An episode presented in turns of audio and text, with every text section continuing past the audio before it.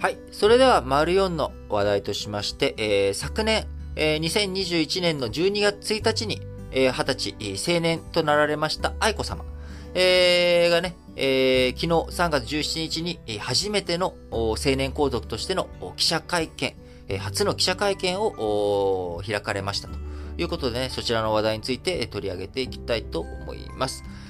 えー、もともと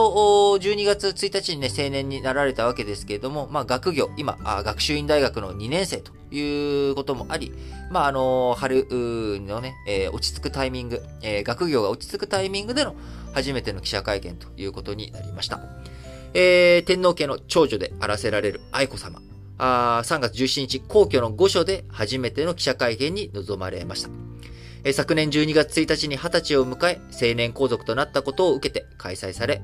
一つ一つのお務めを大切にしながら精一杯務めたいと抱負を述べられました。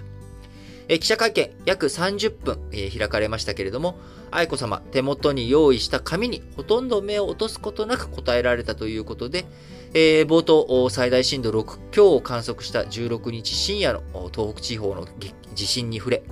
え亡くなられた方がいらっしゃると伺いまして、心が痛んでおります。ご遺族の皆様と被災された方々に心よりお見舞いを申し上げますと述べられています。えーまた、ウクライナ情勢に関する見解、えー求める質問に対しては、やはり多くの尊い命が失われていることに非常に心を痛めているということと、中学3年生の時に修学旅行で訪れた広島の原爆ドームなどで見た目を覆いたくなるほどのとても凄惨な光景の記憶にも触れながら平和への強い願いを持っておりますと語られております。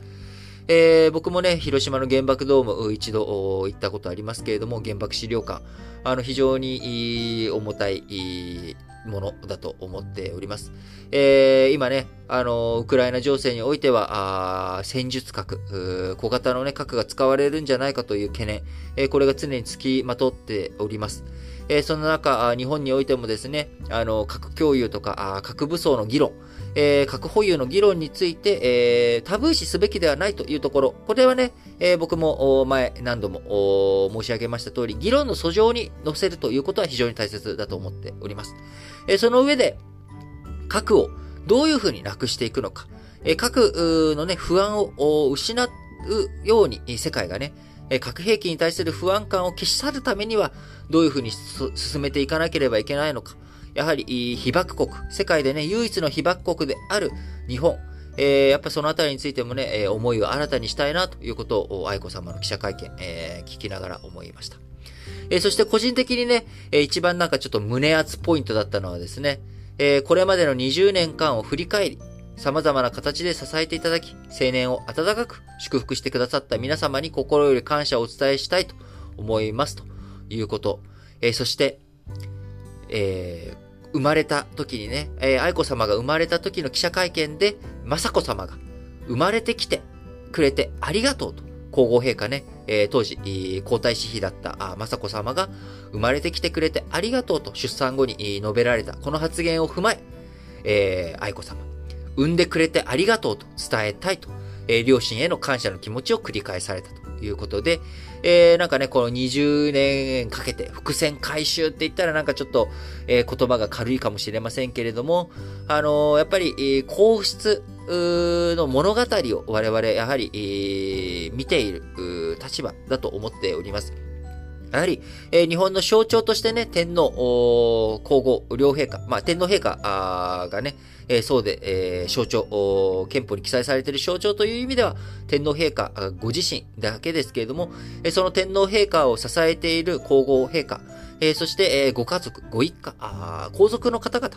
えこのね、えー日本の象徴、どうあるべきなのかというところを考えていく上で、えーやはり、え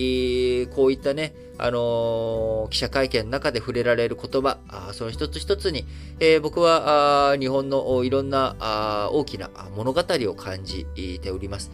えーその中でね、20年前の生まれてきてくれてありがとう。えこの言葉、多くの方々がね、えー記憶に残っている方も多いんじゃないのかなと思います。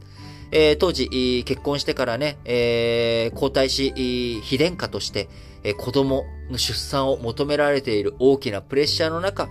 えー、ようやく、出産することができて、えー、いろんな万感の思いが、まさこ、非殿下、当時のね、非殿下としてあったんじゃないのか。えー、こういったことの思いを寄せて、えー、このね、言葉、出てきたということ。えー、これね、当時の状況とか、ご記憶にある方はね、えー、生まれてきてくれてありがとうというのは、その、まあ、そのね、僕ら、一般人です。あっても、出産っていうのは非常に大切、大変なことで、えー、ようやくね、今年、去年、えー、菅前総理、当時の菅総理が、えー、不妊治療に対する保険適用、えー、こういったものを推進して、えー、不妊治療とか、そういったものに、えー、大きなあメスが入り、えー、子供をね、欲しくても作れない。欲しくても、えー、手に入らない、授からない。人々に対して公的なあサポートが、あいよいよ、よりね、熱くなっていくという流れの中、改めて20年前の、雅子妃殿下の、えー、生まれてきてくれてありがとうの言葉、これをね、噛み締めたいと思っております。えー、今、国内、えー、少子化あ、非常に激しくなっております。子供の数があ100万人を切って、えー、2年、2020年、2021年と、えー、その代のね、子供の数が100万人を切っております。えー、20年前、あさ、愛子様が生まれた時から比べたらですね、また一層子供の数が減ってきているという現状の中、どういうふうに今後、我々、えー、ね、えー、子供たちを迎えて新しい世代を生んでいくことができるのか。えー、20年後の20歳を迎える人たちというのはですね、今生まれていなければ20年後に20歳にはなりませんと。えー、やっぱり子供の数、しっかりとね、増やしていくということ、これがね、欠かせないんだなっていうことを思っております。えー、産んでくれてありがとうと伝えてもらえるような社会をですね、えー、僕ら自身どういうふうに作っていくことができるのか。えー、社会全体で、えー、いろんな子育てのサポート、そのことをね、えー、することによって、えー、生まれてきてくれてありがとう、産んでくれてありがとう、これのね、えー、連関がしっかりと続いていくようになっていってほしいなと思います。えー、そして、えー、愛子様、あ昨年10月にね、えー、皇室を離れたあ小室眞子さんについても、えー、触れており、物心ついた時にはすでに頼りになるお姉様ような存在と、えー、いうこと。えー、そしてそれに重ねてね、えー、ご自身の結婚観を問う質問に対しては、今まで意識したことはございませんとした上で、一緒にいてお互いが笑顔になれるような関係が理想的と述べられております。えー、また昨日17日にはですね、秋篠宮家の長男、久仁様、えー、久仁様が、あお茶の水女子大附属中学校、こちらをね、卒業され、えー、ました。えー、今年の4月からは、筑波大附属高校、こちらにね、進学されるということになりますけれども、